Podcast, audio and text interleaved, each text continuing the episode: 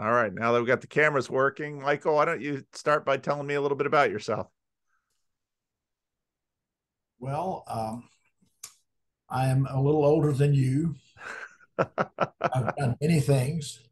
Uh, I grew up in uh, Middle Tennessee, halfway between Knoxville and Nashville, and um, on a tobacco farm. Uh, grew up in poverty. Uh, we lived in a log cabin um, till I was about eight years old. Wow. Made our living by mules. And uh, I didn't work uh, behind the mules. My brother did, my twin brother did. Uh, I had polio, and so I wore special shoes and braces and things like that, and couldn't be um, uh, messing up a $40 pair of shoes when uh, the family income was less than a thousand dollars a year. wow. So, uh, um, so I um, had having polio turned out to be the the best thing that happened to me. Um, I actually realized that before I was an adult. Uh, it enabled me to go college. Um, I went to college on a vocational rehabilitation um, scholarship, or at least they started me five quarters at Tennessee Tech. And uh, I got a start, and then I'd go north and work in the factories and come back to school. So that's the way I got I got through college. And uh, after college, um, taught school and the, down here in the mountains as well. And uh, when we were located about halfway between Knoxville and Nashville in, in Middle Tennessee, except it's uh, up on the Kentucky line. And uh, uh, during college, um, I majored in history. Um, secondary education was a minor. And then um, got out, taught school. And while I was teaching school, I met my future wife. She was going to Bible college. And uh, through her, her family, her dad mainly, I learned about Francis Schaeffer. And that changed my world. Hmm.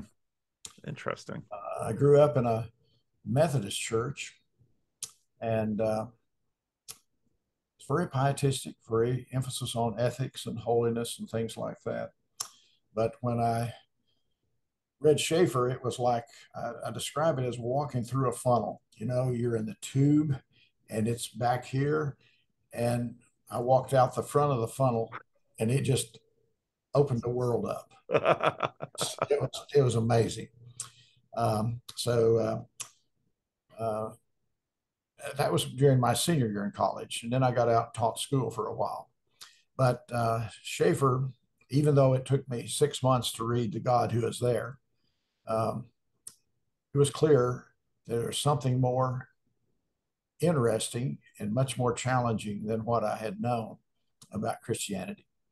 So uh, my wife and my sister, or my, my future wife and my sister, had gone to Bible college.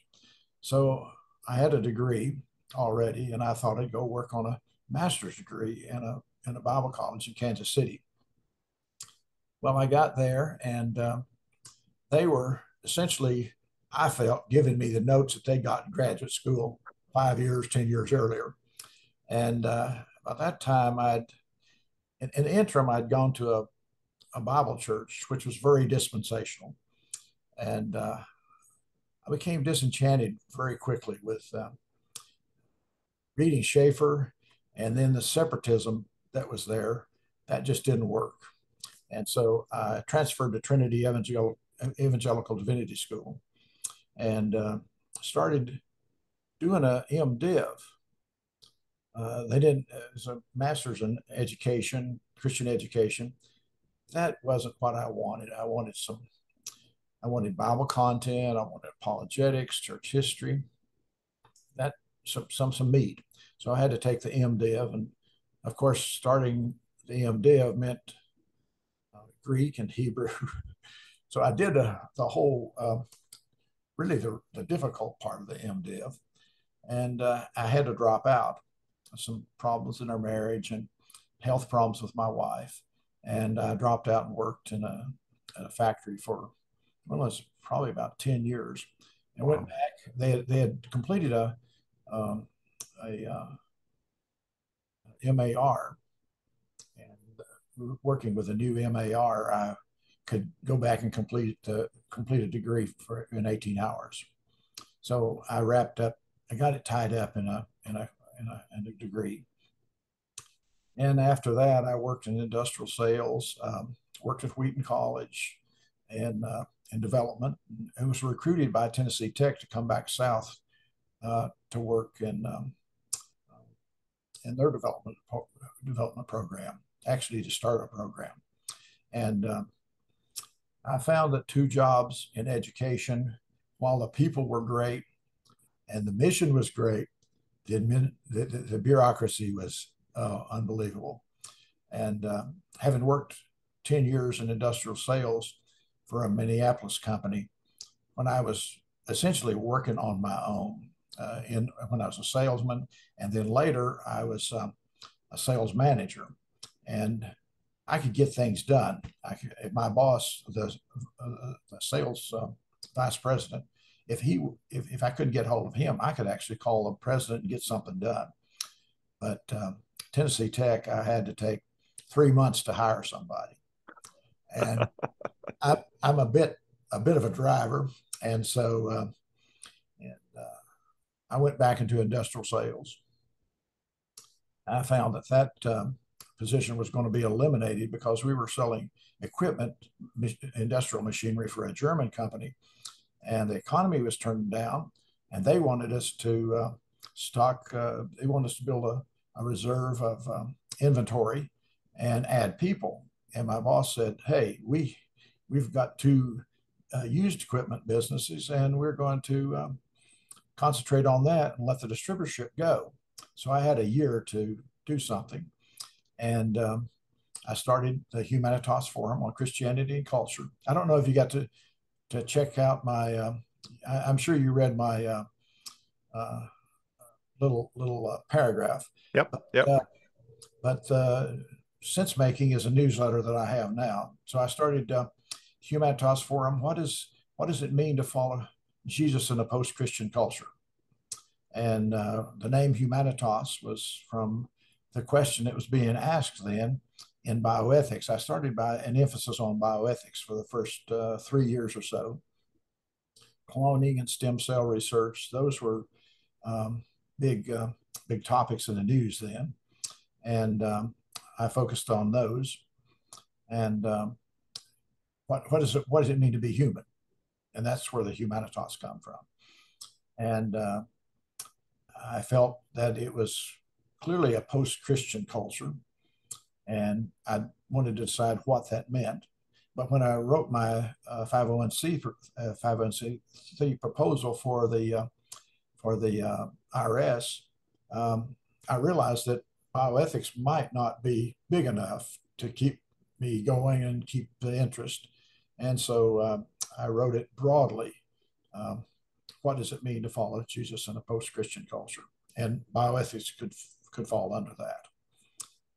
And um, so, um, well, what do you when you talk about a post-Christian culture? What are you thinking about?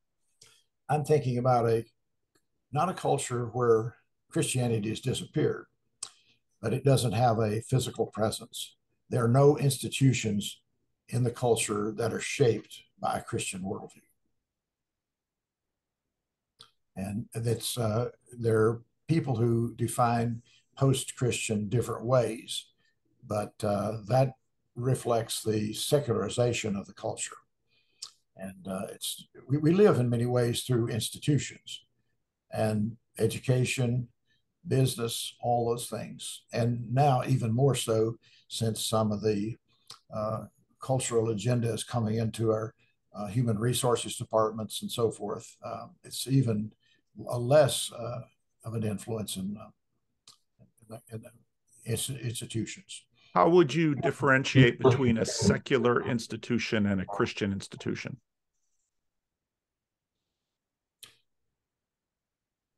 Well, there are many shades that can be made there uh, I think that there's common grace and there is a not a purely secular institution. There's a lot of good, even in education or business or whatever. So I don't try to make a distinction between a secular institution and a Christian institution. Uh, we are to be salt and light and uh, to bring a Christian presence um, wherever we're at. And so uh, I think that uh, we're, that, that's a discipleship problem that I wrestle with right now is how to, and that's what I want to talk to you about is how to do discipleship in such a way that we can train people.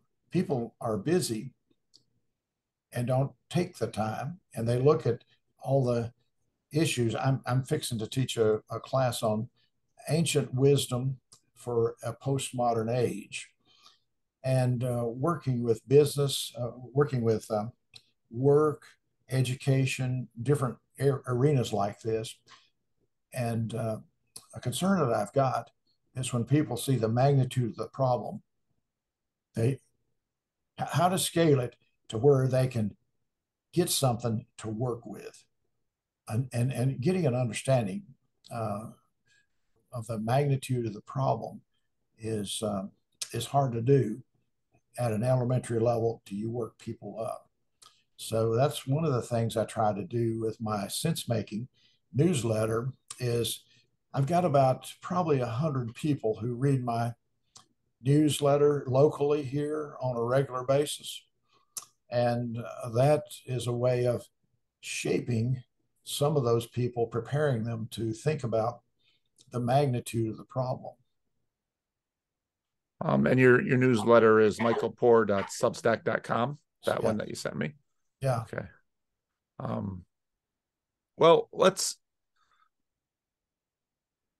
So these are, I mean, part of the challenge of of trying to make progress in this area is, of course, definition and scope because it, it's hard. You know, I don't know if you have you read Tom Holland's book Dominion. Oh yeah. Oh yeah. Okay. Because it's I, I think in a lot of ways the entire secular framework is born out of Christendom, out of a way to try to avoid what what became sort of the the very bloody and intractable conflicts of the in the post reformation of you know all the wars catholic protestant wars and and so this this protestant this secular protestant framework develops especially in the united states where even though there is no state church of the united states um, especially before the second world war everything was sort of permeated with a um, a, a self-conscious christian um, you know to be a good person was to go to church to follow to broadly follow Christian values, marriage, family. I mean, this was all sort of, you know, especially before the counterculture, this was all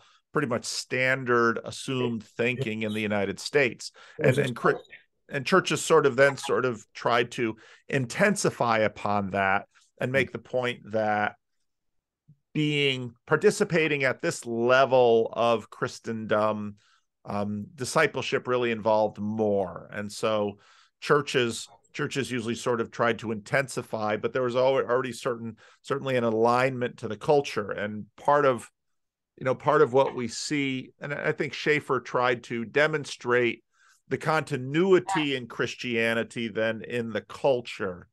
And then of course the counterculture comes along and you know in, in the 1980s when schaeffer really comes to public prominence um that's it, it's sort of it's sort of a push back against the 1960s 1970s counterculture and the the, the attempt to de-christianize institutions. So and you know usually for an ostensibly pluralist vision that would imagine that good is is somehow uh, self-evident in the world and then you know all the different religions sort of pursue the good as such et cetera et cetera.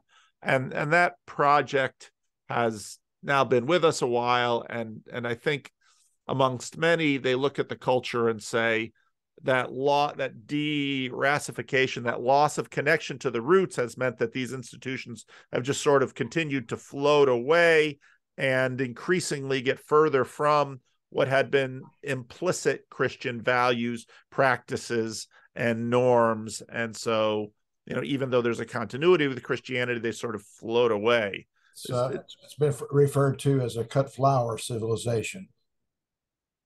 That's a good way to say. It's a good image to to to sort of to sort of can conceptualize it. So how does your project, I mean, especially when I hear discipleship in, you know, over the last 30, 40 years, there's been a a real um Dallas Willard went into this. There, there, there was there was a real discipleship focus in many in many churches to try to, in a sense, reattach the cut flower in some ways yeah. So so talk to me about about this project a little bit more. I'm I'm just trying to see if you and I are tracking kind of on the same page with this. Okay. Um, I work through uh, I work on the campus of Tennessee Tech with students. Okay.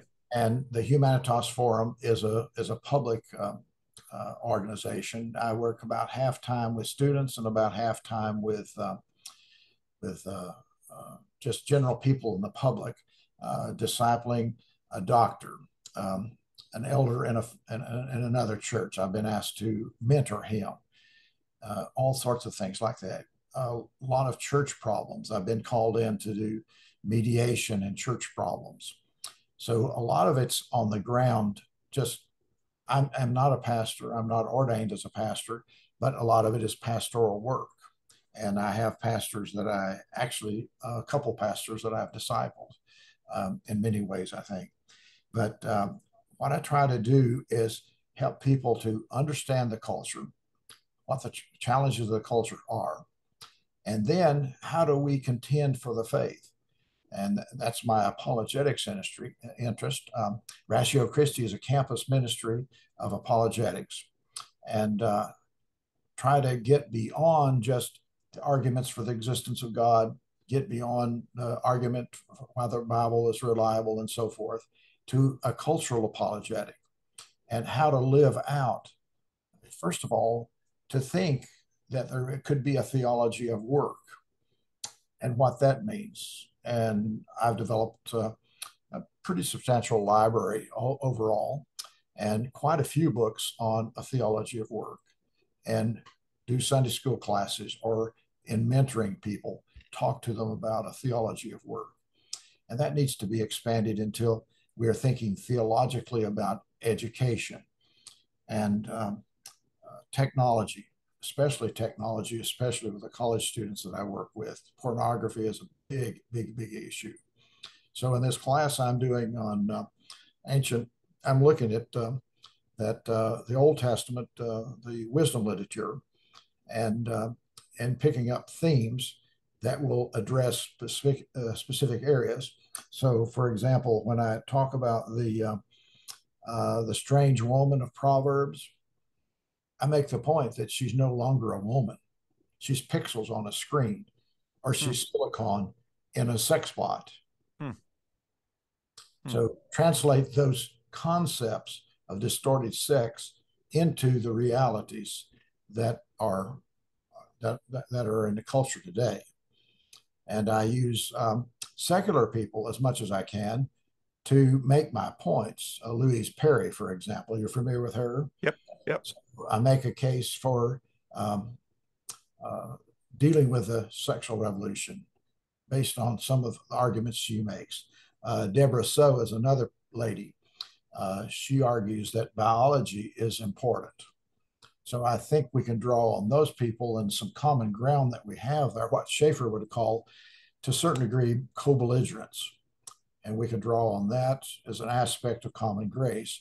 And people who either, well, and another thing, I, I, I find that most people don't know, at least in the churches in the area that I minister in, um, common grace, natural law, all of those things. And uh, that's that's an important part of what I'm trying to do is help them to see that even in the fallenness and the separateness of um, religion, uh, Christianity from the culture, that Tom Holland is correct. There's a residual there. and whether they know it or not, that's something that we can we can connect to and be a resource uh, uh, and, and provide a, a common ground for for talking about things.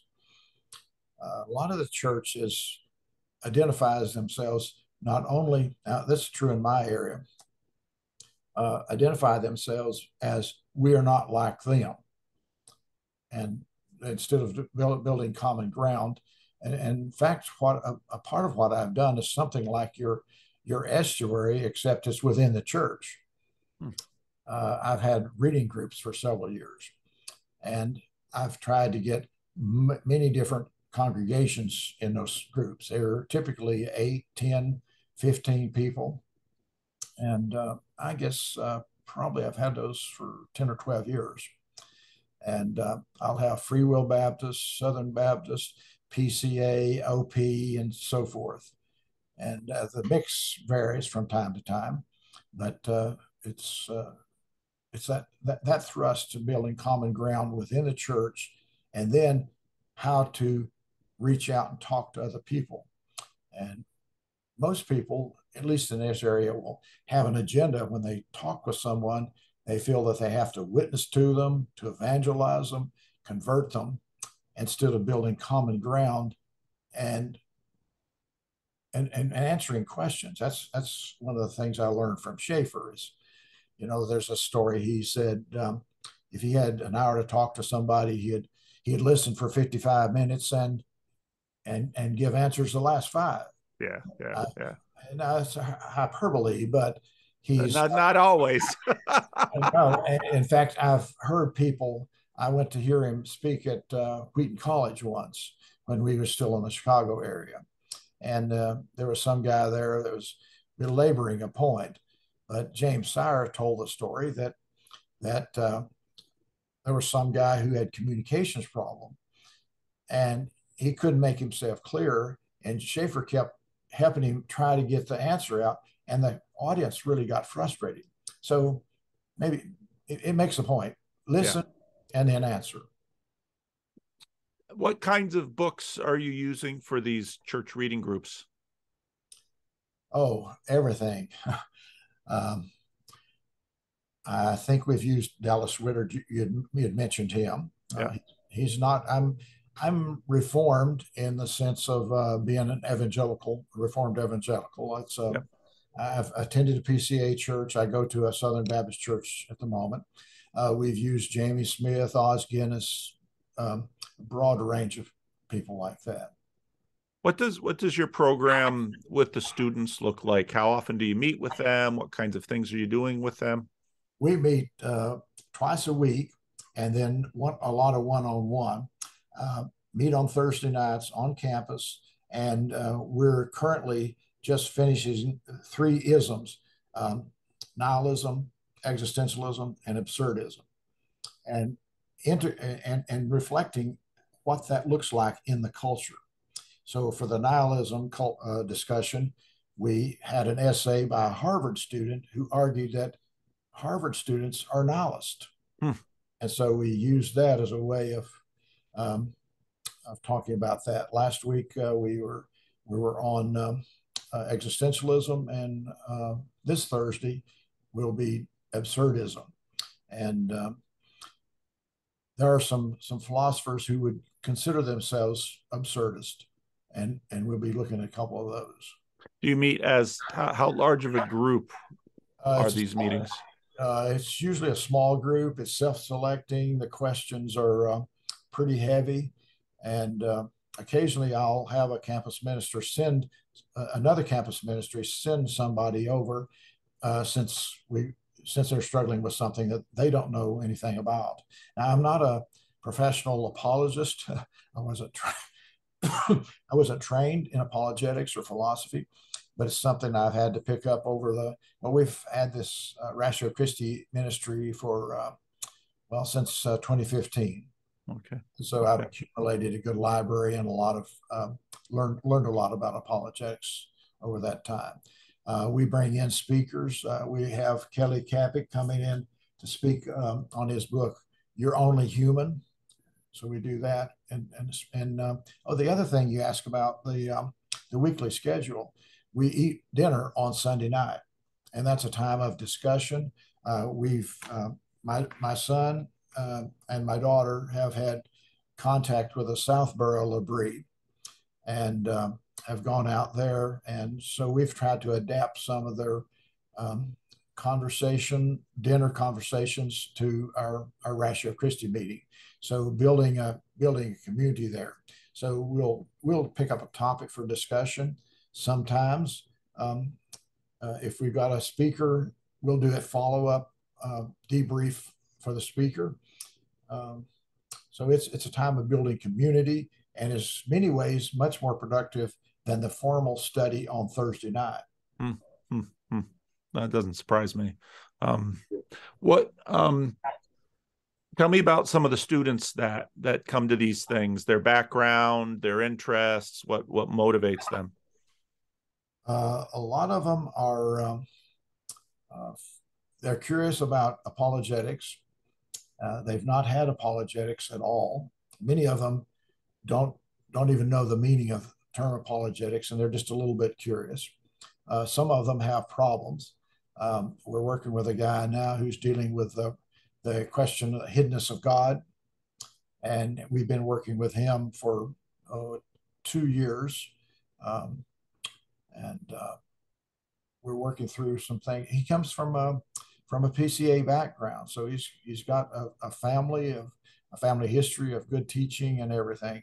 But um, I don't think I don't think anybody really sorted out for him hmm. it means on the ground. Yeah, it's hand knowledge and how to live it out. Yeah. And uh, he was in a bubble. And uh, when you go to college and other people ask questions that you never thought about, it's pretty easy to get rattled. Yeah. Yeah.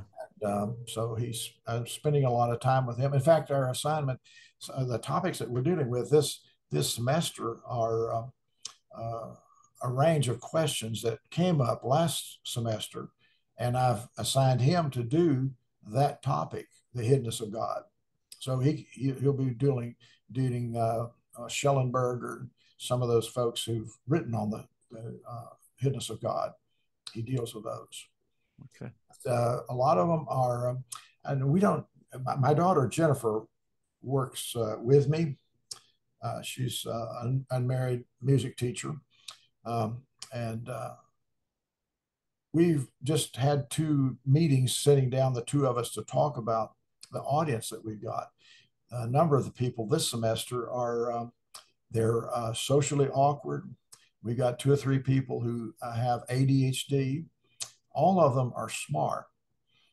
Uh, mechanical engineers, chemical engineers, hmm. those kind of people, and uh, they're capable, but very reluctant to talk. Hmm and uh, we we it's a it's an anomaly. It's, we've never had this combination. You always get a few people like that. Right.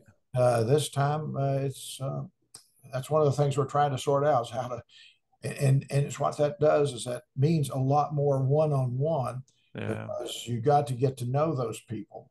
Yeah. And uh, and and understand what their what their questions are. Yeah. We've had a, a Buddhist uh, student attending this semester. Um, an Iranian who uh, come to do came to do uh, at Tennessee Tech came to do a PhD in chemical engineering. So we're getting some people that are that are uh, uh non Christians. It's typically a Christian group. Okay, that's that's very interesting. I think I I think a lot of people are dealing with the fact that rates of autism have risen and um, i think covid also disrupted a lot of young people's development especially in the relational social to have a year or so i mean screens have already been disrupted but then you throw a, a pandemic on top of that the social isolation you throw the higher rates of autism the more awareness of um, of of how being on an autistic spectrum impacts someone's relational capacity. I'm not, especially at a at a technical school that tends to attract the sciences. I'm not surprised you're seeing more and more students that are are struggling in some of these areas, even though they're excelling in in technical fields. I'm not surprised by that. Yeah, yeah. Um, I think we did a count, and we've got nine people who have um, either ADHD on Ritalin or something like that, or um, have social skills problems. Yeah, I'm not surprised. And, and that's created a lot of work because you you have to do more work on one on one. Oh yes, it creates. I mean, a oh, lot of the you you have to you know sort of give give support in terms of their capacity to benefit from the you know if it's a small group it's it's a people who are really adept relationally and socially you know that they're they're like a fish in water. But if you struggle in that area small groups can be really challenging sort of all the implicit implicit knowledge of knowing when to speak how to relate um so no i can i can really see that that's a complexity for you guys i i, I think too since it is a small group people will come to our, our group and they don't want to go to a group that's 80 or 100 yes yes and they can yeah. fit in. and especially come to eat a home cooked meal once a week yeah. Yeah yeah. Especially when they're away at school living in a very institutional life. Um, that's that's really a powerful thing to be much more in a in a, a familial warm welcoming home environment is is very powerful for a lot of students. Um how, how on earth did you find me? I found you back a long time ago uh, way back when you were first um, i don't remember exactly how when you were talking about jordan peterson. I think that was um, i was trying to think uh, i don't think it was a jordan peterson link. I think it was some other topic I was searching, doing an internet search for, and you had written something on it, and um, I, I, I picked up your your name, and then um, uh, later, maybe a couple years ago, I mentioned to my daughter that um, this guy Paul VanderKlay. you need to to check him out, and um, she's become an avid fan. Oh. she'll, she'll, she'll, check you out once a once a week, twice a week, Okay. Uh, uh, maybe even daily. You'd have to ask her. But uh, she she's always sending me a note. Have you have you seen Paul's uh, latest and so forth? And she she and I both um, uh, cover a pretty broad spectrum. Glen Scrivener, we watch Triggernometry, um, uh, Benjamin Boyce. Um, uh, these are ways of um, finding out what some of the issues are in the culture and finding out my basic thrust in this Sunday school class I've mentioned is to describe a mission field. What do we do in this mission field? Yeah, yeah. And and describe that in such a way that people can understand it and relate. Yeah. I, I, I see myself as a as a um, translator um, I, am not a scholar, but I like reading books. You know, I've, read Alexander Solzhenitsyn and Václav Havel and people like that. I, I, I like that. I'm not a scholar, but you can learn things from those people that help you understand what's going on, and then how to how to explain that then to the to the culture. Um, Tom Holland is a he's a godsend. Yeah, yeah. And no, uh, I agree. Yeah. Um, t- tell me, you know, I was very interested in in your missional question. What does it mean to follow Jesus in a post-Christian culture? Can can you dig into that a little more, especially as you're as you're seeing your students uh, and even even the other adults wrestle with that? Because I think you know, I, I, think in many ways that is the question that the church is confronted with. Because as I said, you know, especially people closer to our age, we grew up in an area again of, you know, Aaron Renn calls it sort of a positive world. There's a degree of alignment between the culture and Christianity. And in the last, well, during my lifetime, that's shifted quite a bit. It doesn't shift evenly throughout. I mean, the oh. United oh. States and the West is a very large place. And so it shifts in different ways but this you know f- figuring out what it means to embody Christianity, not just, you know, uh, at all the different levels, individually, um, familially, as a church, and then when you get up into these these institutions, I mean, these are these are some of the most difficult things that we're struggling with right now. Yeah. So so what have you so what are what are some of your takeaways from from doing this work for a while? Um, my takeaway, first of all, is that people don't uh, don't understand the culture. They're very busy, and um, they don't have time to process these things. Uh, they are looking basically for a formula to keep their kids at home, keep their kids. Um, I, I shouldn't say at home, but keep their kids in the faith, and they're looking for shortcuts, a formula, and um, that for the adults is the big challenge is you've got to carve out time for like De- deuteronomy says walking when you walk in the streets when you do your day, daily life um, uh, you got competition from um, social media of course how do we understand social media and uh, i did a series of apologetics classes at a local church here. And uh, uh, when I did the segment on social media, parents, and, and these are teenagers, they couldn't couldn't imagine telling their kids that they have to wait till 14 or 16 yeah, yeah. to get a, get a phone. Yeah. Yeah.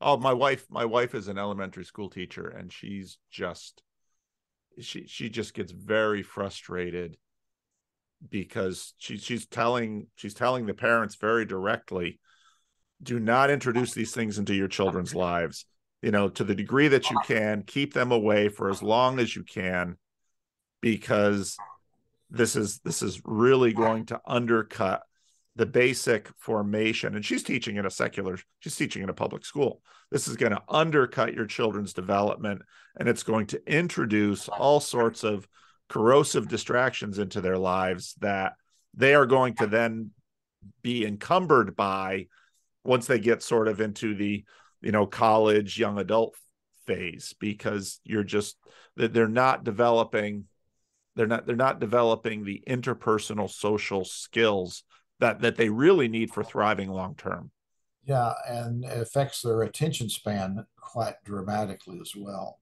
yeah. uh, there's a guy, Leonard Sax, S A X, uh, who uh, has done considerable research. I think he may be a Christian of some sort, but uh, he has good information.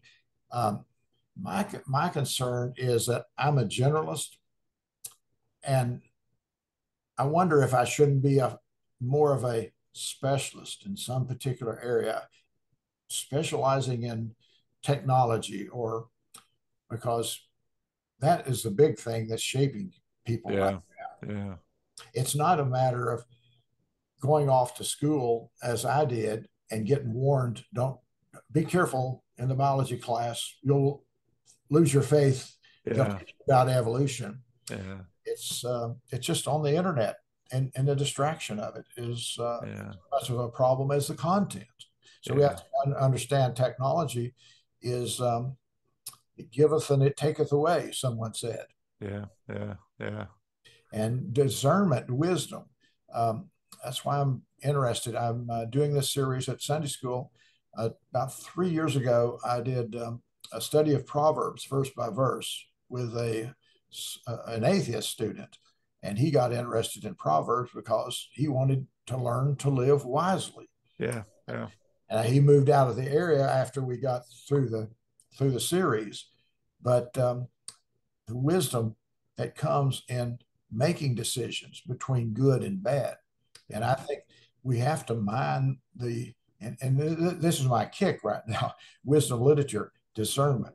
Yeah, it, you've got good and bad, and how do you disciple to where people can understand one versus the other, and then be formed so that they can um, engage with uh, with with the difficult parts and yeah. not some and not get sucked in. Yeah, yeah. and it you know wisdom it's interesting how wisdom has become a an area you know in youtube there are a lot of secular channels out there now. Um, uh, i noticed this two or three years ago and i got to thinking and and it's taken me this long to get to doing something of substance on that but it's uh, the secular people are asking the questions. Yes. That's part of the the value of knowing the culture because there are people out there who see the culture, they know what's going on. John Vervaeke, yeah, like that. Yeah, you, you can learn to read the culture by by listening to the culture. Yeah, yeah, yeah. But it's it's also as as you well know, it's it, it's something that you want um you need mature you need a degree of maturity and stability to engage in it so you don't just get swept away. It's tremendously difficult. Oh and parents are a problem. You find children you find children who are frustrated with the parents from being on the phone. So it's it starts with the adults. Yeah yeah. Yeah it kids parents model kids grow up into their parents that's sort of the first draft of of who they are. Yeah. And and part of what's so so difficult is that you've got parents who are sort of formed by a particular technological layer and then kids are living at a at a a different layer. You know kids know social media they they they they've long outstripped the parents because they've you know they, they've sort of the parents have you know they live busy lives they've got to pay bills they've got to keep the household and so they sort of plateau at a certain level and kids go to a different level. And then not only are the parents in some in some senses modeling bad behavior to the kids but they are also obsolete in terms of having no idea. I, I regularly have that. I will you know someone will bring something to me out that's out there in the broader culture and i'm just i'm just aghast. I, I the culture is so vast so large. There are so many there are so many niches. It's no one can keep up with this. And so then trying to i i i think actually we do need generalists too um trying to gain some perspective. And you know the the hope of wisdom is that it will it will translate into different areas and not just be siloed yeah. by its roots the culture isn't out there it's it's right. in here yeah no that's very true yeah. that's very true well we just have a, a, few minutes left i don't know if you had any specific questions you wanted to get into or if uh, uh if you um, now your congregation is older i understand yep. And um, I wonder how you deal with some of these issues, uh, or, or, do you directly, uh, since uh, you don't have a young congregation and children growing up in your church and so forth? Uh? Most of the people in my church couldn't find pornography if they wanted to. Yeah. so, um, so my my ministry is obviously with YouTube taking a very strange turn. Yeah in that I, in well, the in, in terms of the church work, I'm predominantly dealing with seniors. Yeah. Um, in terms of the online work, which has also via the meetups and the estuary project become a face to face, usually with adults. You know, most of the estuary people, it, they usually have to get a little bit out of college before they begin to realize exactly what they're facing. Uh, and and now suddenly when they get into their 20s and 30s they begin to recognize oh man marriage is a challenge. Work is a challenge. These these issues are challenging. And and they come to the estuary to to at least have a forum that's a little bit separate from their jobs to a lot of people come to the estuary meetings and and have to talk about what they're discovering at their jobs and they need a space to process some of these things. And so for me having a um I, I, know that there's you know there's a lot of debate within the estuary communities about is this evangelism? Is this not evangelism? My take is it's not direct evangelism but i think it's i think churches want to be in the room for those conversations. And and because those conversations are going to happen and i think part of it is as you say the church doing some cultural exegesis to figure out what's going on in the culture. Because if you're just figuring out the learning about the culture through screens, that's only half the story. Yeah. Because people are watching screens and the screens are certainly impacting them, but the the the group of people that are on the screens, even with social media, which has vastly broadened it, the group of people that are on the screens are small compared to the massive diversity of ideas and positions and experiences and backgrounds that you'll find just sort of dipping a sample into the culture. And so, you know, these conversations that I do, these Rando's conversations, I think are are demonstrate that where, you know, like with you today, I I, I just open up Calendly and anybody can get a slot and bang, here's a whole nother world that I knew nothing about, but here it is. Yeah. Yeah. So are there it's, it's tremendously challenging. Are there resources or that you're aware of, of people trying to do what I'm doing?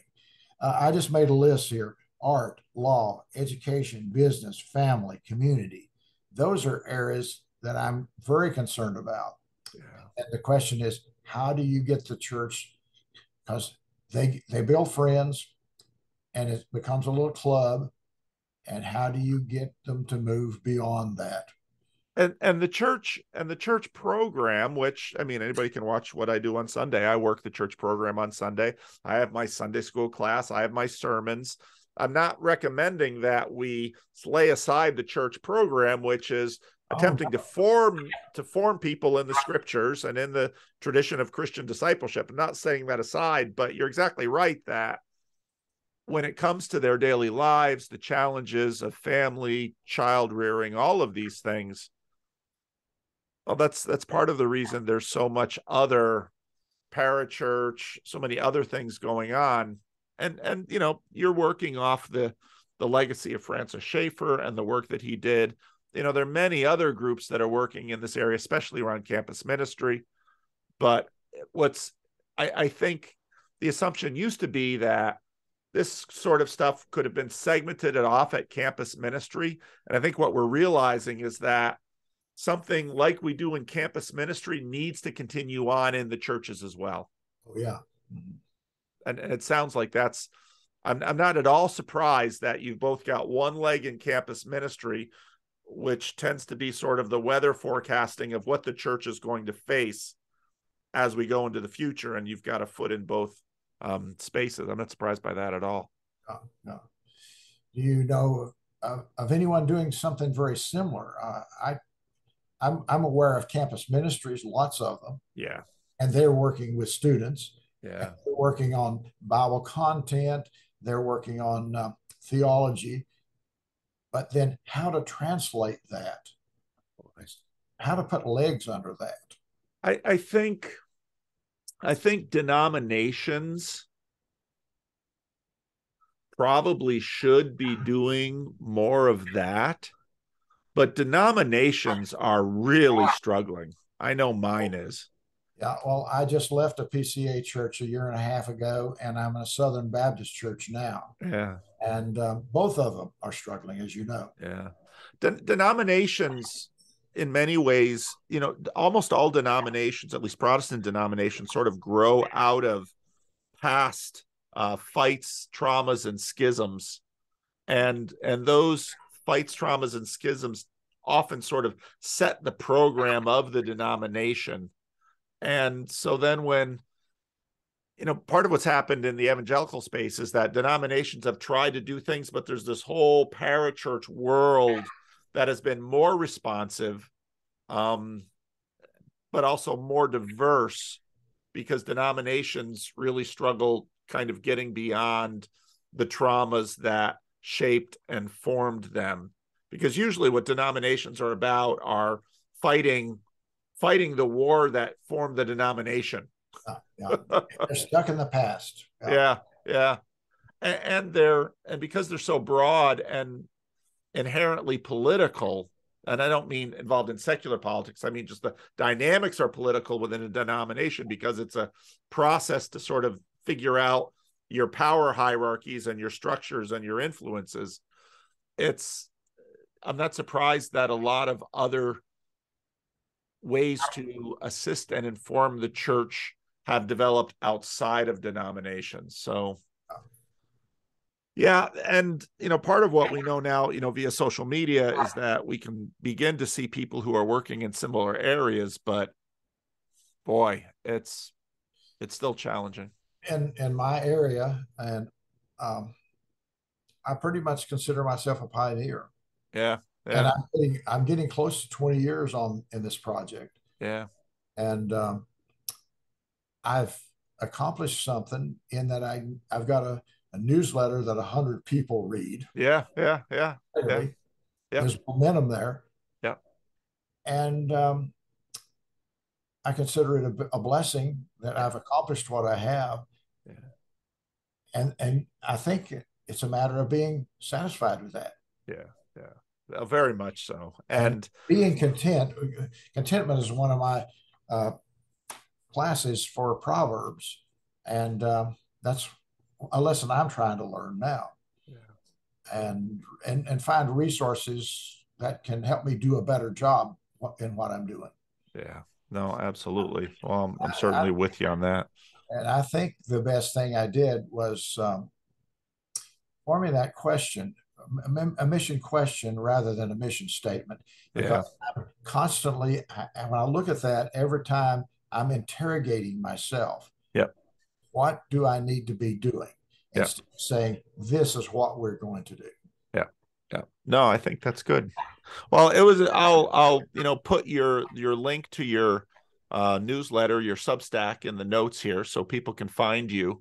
And any other ways that you, you'd like people to reach out and find you, you know, you know, I assume, I assume you're okay with me posting this. Oh yeah. Uh, posting uh, the, that discussion. Yeah, this conversation. Oh, um, or would you rather I hold it? Would you rather review it first? Um, I've never done anything like this before. I'm, I'm, I'm, camera shy. well, I will send you the link and you oh. look at it and think about it. And if you're okay with me sharing it, I'll share it. How's that? Oh, that, that would, yeah, I, would be, and, I'd be happy with that. And if you want to keep it to you, if you want to not share it, that's totally okay too. Oh, I didn't think there would be anything worth sharing in it. Uh, oh no, I thought this was wonderful. I thought this was. Oh. I think people would enjoy watching this and learning about what you're doing and thinking about it. I mean, that's that's. Well, I'll if if I'll make a deal with you. If if you'll send me the link and I can preview it and let my daughter Jennifer pre- preview it as well. Uh, we'll get we'll get her approval and then uh, go from there. That sounds like a great plan. that sounds like a great plan. Okay. Well, well, thank you so much, Michael. This has been uh, this has been a joy. And and one of the reasons I want to talk to you is to thank you for what you've done. Uh, it, it, I don't think there's an estuary that I can be involved in here. I may not have time to, but I've my reading group has been an estuary in a sense. Yes. And I've lectured in a coffee shop, bringing different denominations together, yeah. at least trying to get the church to talk together uh, before they can talk to other people outside. Yeah. And yeah. so uh, I have a sympathy for what you're doing, and uh, I pray for you, and um, and ask that uh, God will bless you in your in your work. So thank you very much for the conversation and and all that you've done. Well, thank you. And yeah, your prayers, that's the most that's the most important thing you can do for me. So I, I very much appreciate it. Yeah. yeah. Well, thank thanks. you, Michael. All right. Thank I you. will I will send this to you. Okay, and we'll we'll we'll look for and get approval from Jennifer. Sounds great. All right. Take care. Thank you. Bye bye. Bye bye.